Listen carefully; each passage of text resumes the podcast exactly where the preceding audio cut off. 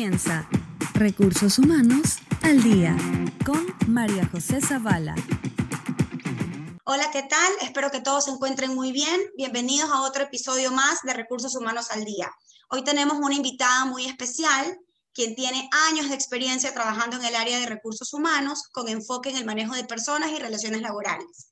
Leila Torres, bienvenida a un episodio más de Recursos Humanos al Día. Qué chévere poderte tener acá después de tantos años de, conocernos. Qué increíble que seas parte de, de este programa. ¿Cómo estás? Majo, ¿cómo estás? Yo también súper feliz, primero de verte después de tanto tiempo y agradecerte por esta invitación. Te repito, súper contenta eh, de poder compartir mi experiencia contigo y bueno, con toda la gente que nos escucha. Ay, qué chévere, qué chévere. Gracias nuevamente por aceptar mi invitación y qué chévere vernos ahora, ya no solamente en el ámbito laboral, cuando trabajamos juntas hace más de siete años, sino ahora también vernos en, esta etapa muy distinta en la que, en la que yo estoy ahora. Eh, Leila, cuéntame un poco dónde arranca tu, tu carrera laboral, ¿cómo empezaste?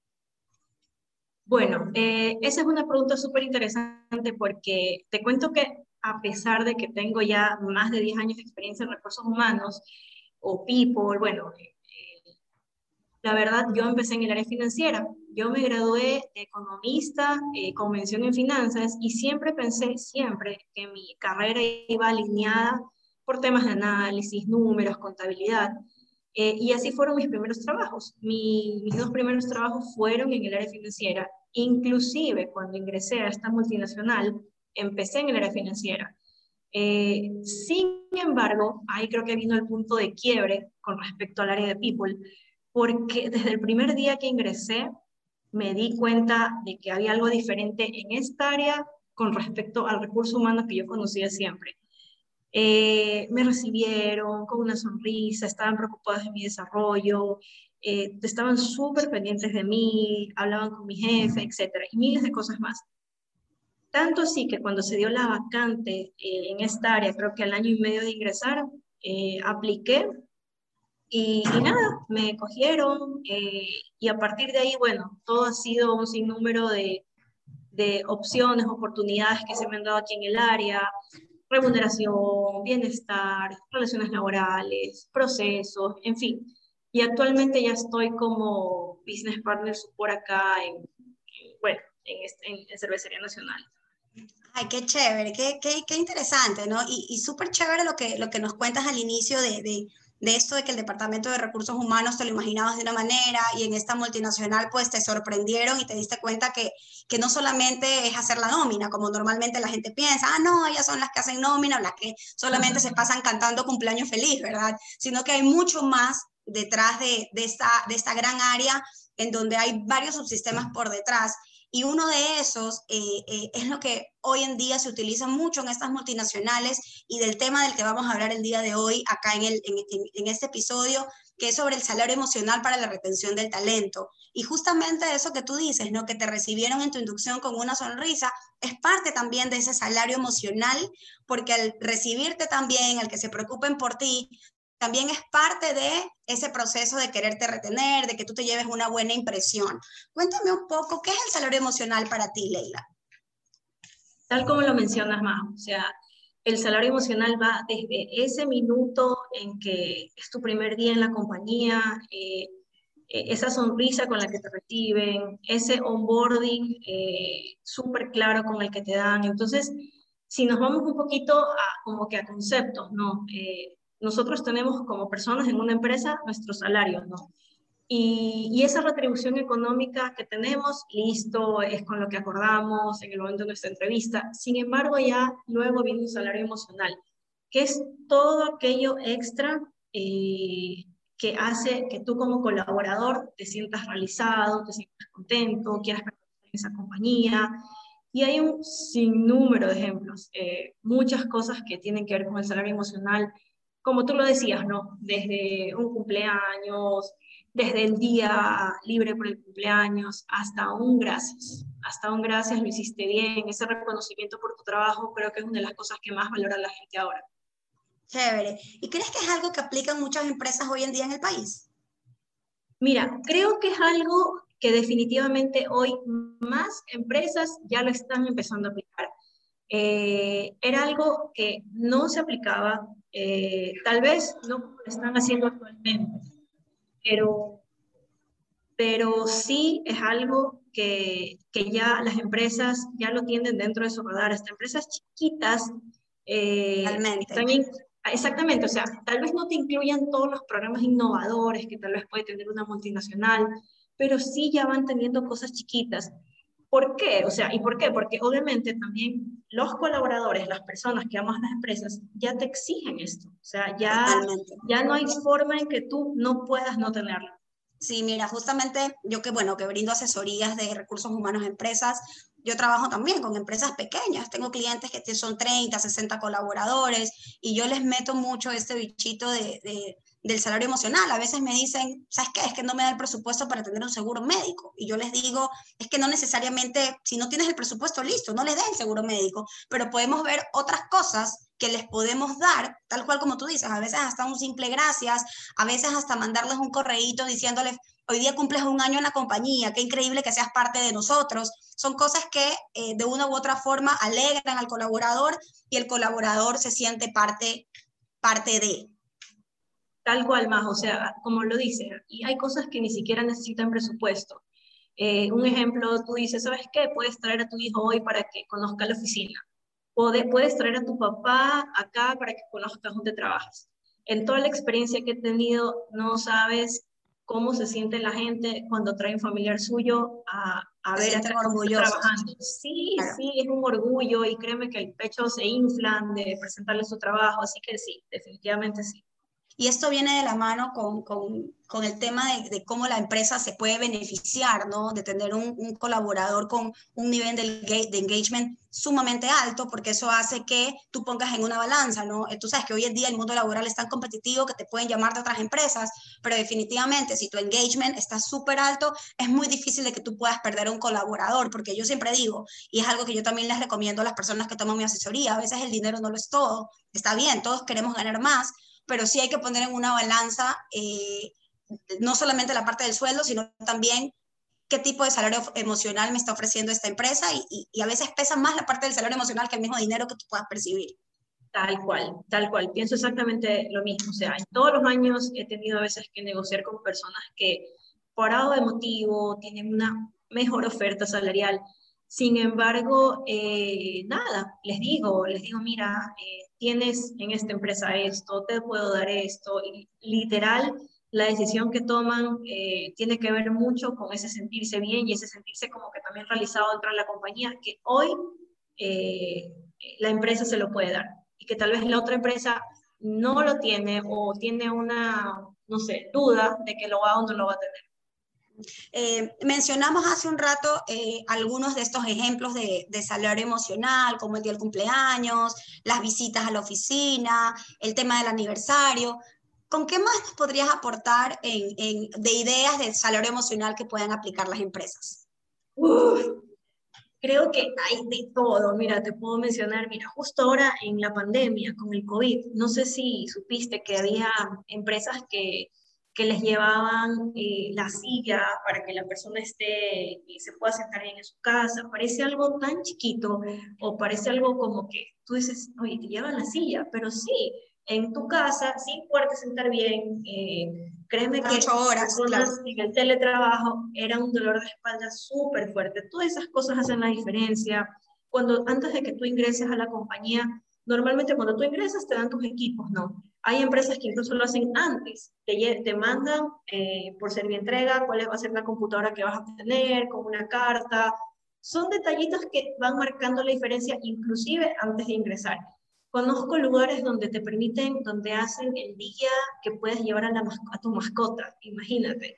Increíble. Eh, a, la, a, la, final a mí, o sea, yo no tengo mascotas, bueno, tengo una, pero eh, tú tienes que entender también con esto qué, qué hace feliz a la gente. Eh, y una de estas cosas puede ser la mascota. Así que si quieres llevar la mascota a tu trabajo, bueno, pues en estas empresas también llevan la mascota al trabajo. Una cosa que me parece súper chévere, Majo, es eh, estos servicios que también te pueden ofrecer y que obviamente son asesorías. Por ejemplo, A veces en tu día de ocho horas no tienes tiempo para salir a hacer algún trámite. Pero ¿qué pasa? Te pueden eh, contactar con algún proveedor que te realiza todos estos trámites. Entonces, créeme que... Por ejemplo, ir al banco, el depósito, cosas así. a veces hasta el mismo mensajero que ya trabaja en la oficina lo puedes poner como a disposición de la gente para que te evite la fila del banco, por ejemplo. Por supuesto, o imagínate que incluso hay apps para agradecer, ¿ya? Eh, a veces en el día a día se te pasa, justo hablamos de que hasta un gracias es importante, ahora puedes hacerlo todo digital, o sea, puedes incluso crear eh, algo, eh, una red interna dentro de la compañía y, y, fomentar este gracias. ¿Qué les parece si y el que más gracias da tiene un incentivo? Entonces, imagínate hacer una red de gracias para la gente que te apoya en los proyectos o en lo que tú crees que está haciendo bien. Ok, yo he escuchado mucho que hay empresas, y, no sé si, en el caso en la empresa donde tú trabajas, Leila, que tienen embajadores de salario emocional. ¿Cuál es el rol de este embajador? Yo creo que, a ver, primero que el embajador de salario emocional debería ser el line manager o tu jefe directo. O sea, si eh, muy aparte de poder tener estos champions o embajadores de salario emocional, si tú no cuentas con un jefe eh, en tu área que está, que, que, conoce todo este tema del salario emocional y que no lo valora, créeme que nada va a funcionar. La empresa puede hacer, como tú decíamos, ¿no? el día del cumpleaños libre, eh, Flexi Friday, Flexi Family, eh, el día de la familia, y viene tu jefe y tú estás así trabajando y es el día de tu cumpleaños, tú dices, ¿sabes qué? No, es que hoy me toca a mí el día de mi cumpleaños libre. Sí, chuta, pero mira, no, no puede salir. tenemos esto que presentar bueno, entonces la próxima semana no, tampoco.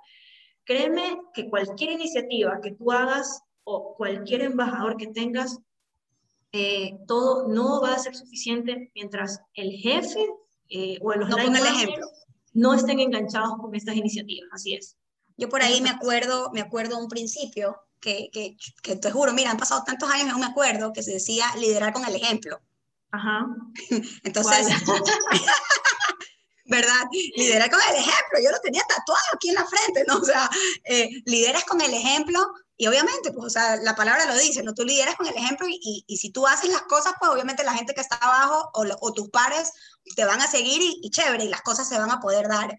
Este, como colaborador, yo, María José, colaboradora que trabaja en X empresa, ¿tú crees que se vea bien si una empresa no, eh, no, no sigue estas buenas prácticas de salario emocional proponerlas? ¿Cómo sugieres que el colaborador lo pueda proponer? Porque normalmente en las compañías más pequeñas a veces este tipo de cosas no las toman tan en serio, dicen, no, ¿para qué? Eso no sirve para nada. ¿Cómo, cómo tú sugieres que un colaborador podría sugerir ese tipo de prácticas? Mira, primero yo creo que eh, eh, en primera instancia es el deber ser. O sea, nosotros como Departamento de Recursos Humanos o la presidencia no puede eh, iniciar una estrategia de salario emocional dentro de los pilares de bienestar, de, lo que, bueno, de donde se va a implementar, sin saber que el, o sea, el usuario final o nosotros, los colaboradores, somos los que podemos aportar con estas ideas. Porque a la final, eh, la empresa puede sacar muchas cosas que si hoy el empleado no las valora, créeme que tampoco va a ser bueno. Entonces, cuando tú haces esta estrategia eh, también pones canales, ¿ya? Eh, a la final los canales van a ser focus group con el área, a la final los canales van a ser un desayuno que tú haces una vez al, mes con el gerente de recursos humanos o con el gerente de la compañía, justamente para recibir estas ideas eh, de la gente que quiere proponer. Entonces, yo creo que, o sea, primero, lo más importante es saber que de arriba, que sí o sí, esto viene de la gente, y segundo, que cuando tú implementas esta estrategia de salario emocional, eh, debes colocar canales fijos donde tú vas a recibir estas ideas y que la gente sepa que estas ideas que tú das en estos canales van a ser tratadas. Y podría ser que alguna inclusive se, se la incluya dentro de, de, de estos beneficios de salario emocional que tenga la compañía. ¿Por qué crees chévere? Chévere lo que dices y súper interesante. Mira, lo de los canales me parece súper interesante, eh, como, tal cual como tú lo mencionas, ¿no? Y también creo que esto también te ayuda un poco con los focus group o con las actividades o los desayunos que tú puedes hacer con la gente, también te ayuda un poco a entender la necesidad de la gente, qué te está pidiendo la gente. Porque obviamente un área puede tener una necesidad, otra área puede tener una necesidad muy distinta. Eso pasa normalmente en, en empresas en donde tienes a lo mejor personal de planta, operarios, que tienen necesidades distintas a lo mejor al personal administrativo o de ventas. Entonces, estos focus me imagino que te pueden ayudar bastante a poder conocer también qué tipo de, de qué tipo de beneficios eh, tú puedes lanzar para que obviamente tengan una buena acogida de la gente. Tal cual, más. O sea, cuando tú, eh, como te, te mencionaba, ¿no? cuando tú dices, bueno, yo como empresa quiero trabajar en el salario emocional, quiero poder ofrecer a mi gente eh, otras cosas adicionales al salario, tienes que necesariamente pensar que no todos los públicos que tienes en la compañía son los mismos. Me ha pasado en, todo, en la trayectoria que tengo que a veces eh, lanzas algo y te das cuenta que cuando te lo miden en una encuesta de satisfacción al final del año, resulta que no, que, que cómo es que la gente no lo percibe, no le gusta. Entonces, em, definitivamente tienes que, tienes que como que saber eh, tomar estas ideas de los diferentes grupos que hay en la compañía y lanzar estos beneficios en función Chévere, chévere. ¿Por qué crees que una empresa aplica el salario emocional puede ser un factor para retener talento? Tú lo mencionaste eh, justo hace un ratito, ¿no es cierto, Majo? Cuando decías que, que un, un eh, a veces hay gente que por algún motivo, eh, o sea, quiere algo adicional, pueden tener la opción de que otra empresa se los está ofreciendo. Sin embargo, el salario emocional sí es ese factor diferenciador o, o que te puede o sea, te puede hacer tomar una decisión definitiva con respecto a una u otra cosa. Porque, ¿cómo te explico? Todas las cosas que tienen que ver con el salario emocional generan, se impregnan en ti. ¿ya? Eh, y eso, hace, eso nos hace como que pensar a nosotros colaboradores que verdaderamente esta compañía sí se preocupa por mí como colaborador más que como la persona que me va hacer crecer en mis ganancias, etcétera. Y eso... Eh, no tiene precio, yo creo. No tiene precio más. O sea, a mí por lo menos me ha pasado y creo que por eso es que ya tengo más de 10 años en esta misma empresa. Chévere, Leila, qué increíble eh, haber compartido contigo y haber conversado un poquito de, del tema de salario emocional y que esta, esta buena práctica, porque definitivamente es una buena práctica que lo puedo aplicar a cualquier tipo de organización, eh, tú con toda la experiencia y trayectoria que tienes, pues nos puedas contar un poco cómo aplicarla, qué es, para qué sirve y sobre todo cómo puede esta práctica, esta buena práctica hacer, eh, hacer retención del talento. Realmente te agradezco, qué chévere eh, haber podido conversar y, y bueno, espero que nos podamos ver pronto. Igual, Majo, fue un gusto poder estar aquí contigo, más que sea un ratito, espero también verte en otra ocasión eh, y encantada de poder compartir todo esto que he aprendido en, en, mis años de experiencia. O sea, súper contenta y súper feliz. Chévere, te mando un abrazo, te mando un beso y, y nada, que estés muy bien. Gracias, un abracito, chao Majo.